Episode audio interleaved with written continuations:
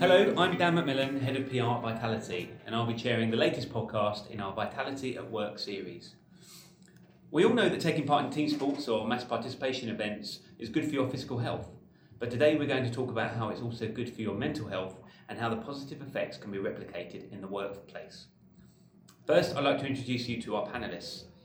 Shaun Subel is Vitality's Director of Strategy. He created Britain's Healthiest Workplace, which is the UK's most comprehensive workplace wellness study. Andy Magill is Vitality's Head Coach. He works with organisations across the UK and advises them on how they can make their workforces healthier, happier, and more productive. And today's special guest is Maggie Alphonsi, one of the most recognisable faces of women's international rugby. She represented England 74 times, helped her country win a record breaking seven consecutive Six Nations crowns, and was key to the team's first World Cup victory in 20 years in 2014. So, uh, a 2017 study by the London School of Economics found that people playing team sport not only gained the health benefits of exercise, but had their long term happiness boosted as well. Maggie, from your experience of playing for both England and Saracens, is this something you've seen, and why do you think it is? I think the benefit of uh, being part of a team is that you you find that you're you're you're part of a community. So what's great is that when you're when you're winning, you're winning together, but also when you're failing, you're failing together. So to be how happy and healthy, you know, when you're doing it with your teammates, you almost feel like you're doing it because you want to do it for them. Uh, and that's what kind of kept me going as a sporting person, but as a member of a team because I wanted to be fit and active because of my teammates. I wanted to be better for my teammates. And when I didn't do so well, I felt like I was letting them down. So the whole team aspect was so key to that, me I guess being determined and motivated and sticking in to the challenge.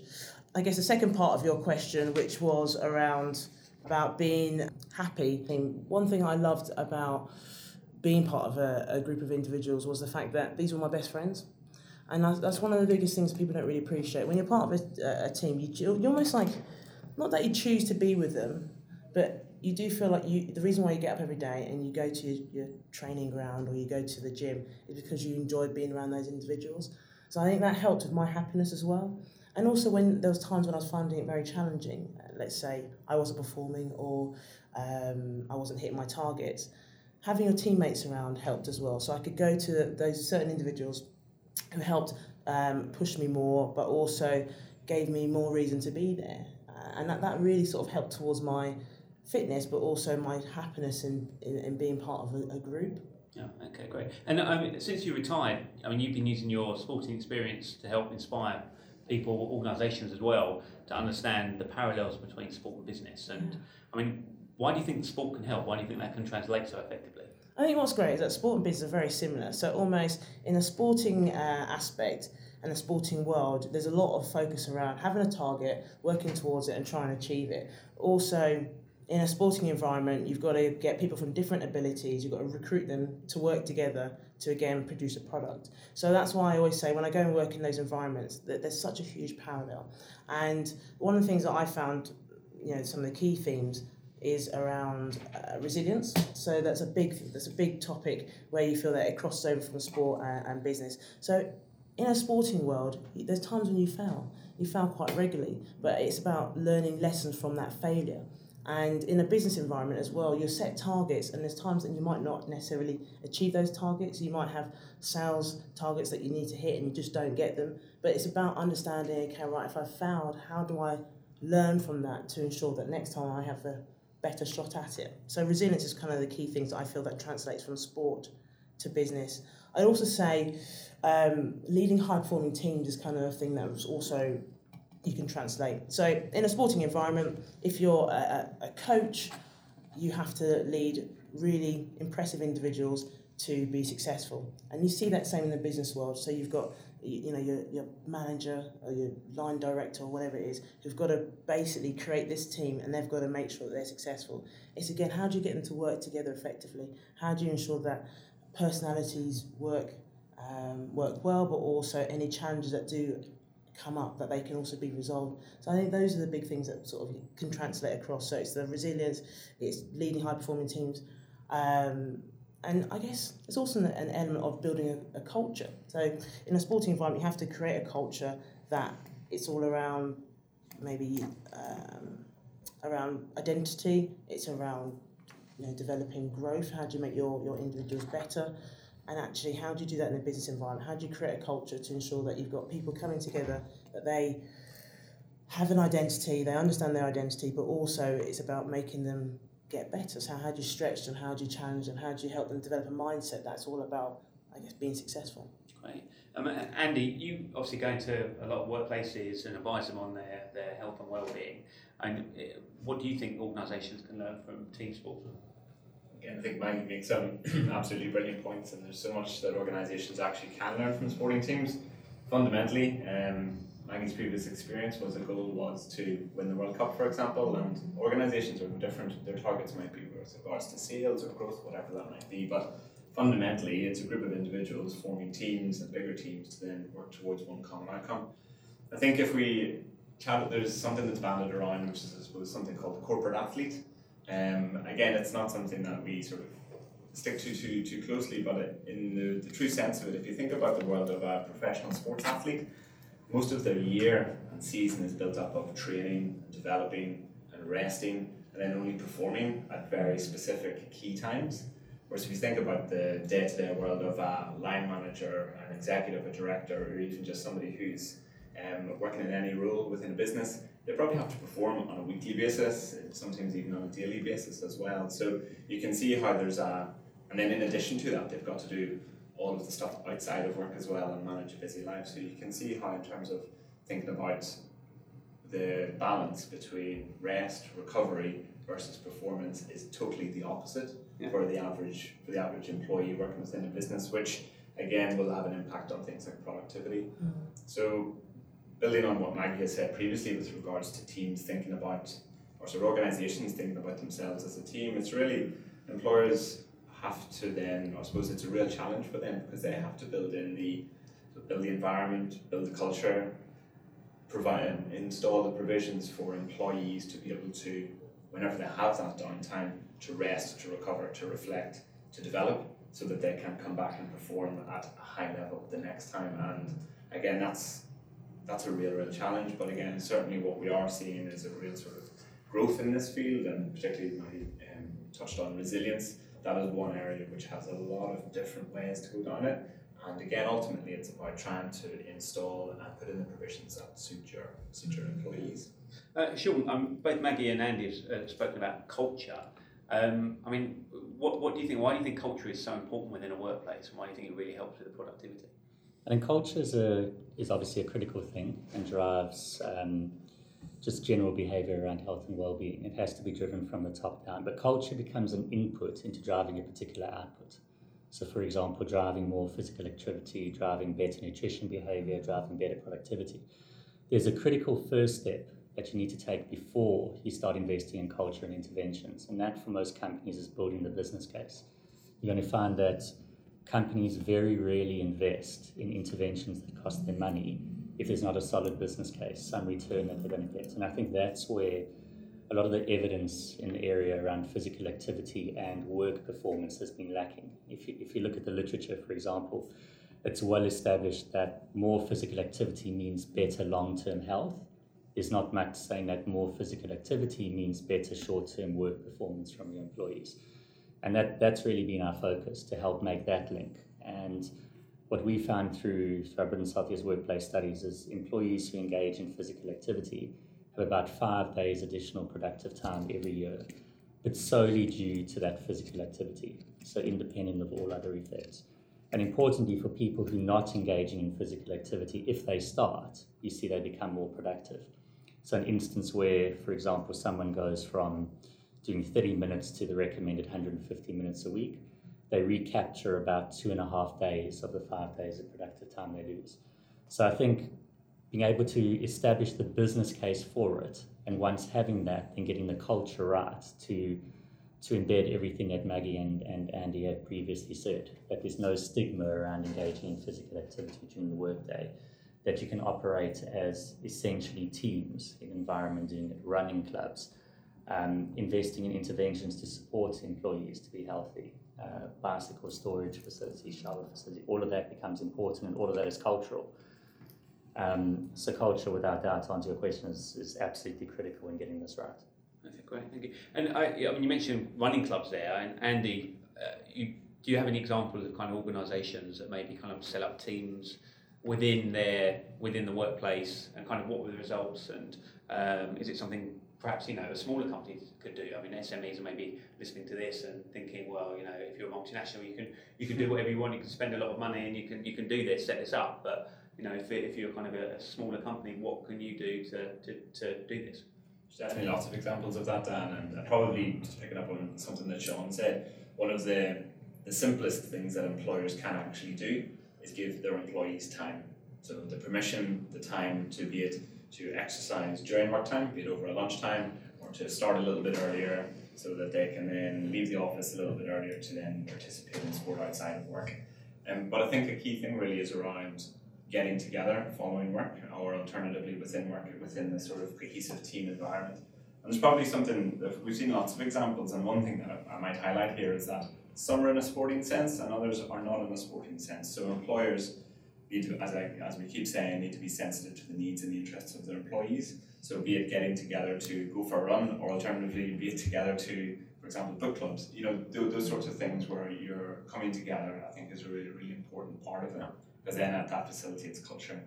But ultimately, if you think about working as a team um, in different environments outside of work, you're going to see different elements, be it different strengths, different sides to people's your colleagues' personalities, and ultimately that's going to have a great a great impact because on the sporting field, you know that this is your position and you're in that position because that's your strongest position. You're backed up by your colleagues because they're better at other things and stronger in other areas.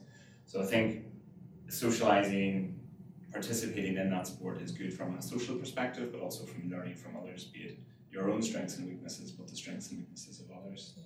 And I think then bringing that into the workplace, surely that's going to have, in terms of short term productivity gains, in terms of performance of the team, but long term employee engagement, people are happy to come to work. They then are they're therefore going to be sort of they're going to stay with you for longer. So there's longer term rewards in terms of retention and attraction of talent as well.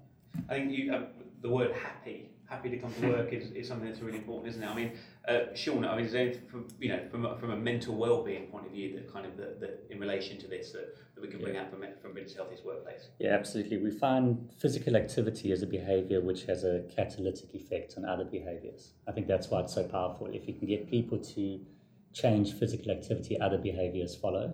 And if you change lifestyle behaviours in general, you find mental health follows. So good lifestyle behaviors um, and high levels of physical activity equals better mental health outcomes. I think I just wanted to pick up on a point that, that Andy made about the, the social impact of physical activity. And it's, it's a very interesting behavior and area because what you find is very often a barrier to healthy living is cost. It's expensive to do it. Um, in the case of physical activity, very often it's not cost. You can go for a jog, you can go for a walk, it's free. There's a plethora of free devices, low cost devices, low cost apps out there that you can use to measure and track if you, if you want to be more systematic about it. Very often, the issue with, or most often, the issue with not engaging in enough activity is habit formation, is that people aren't motivated to start.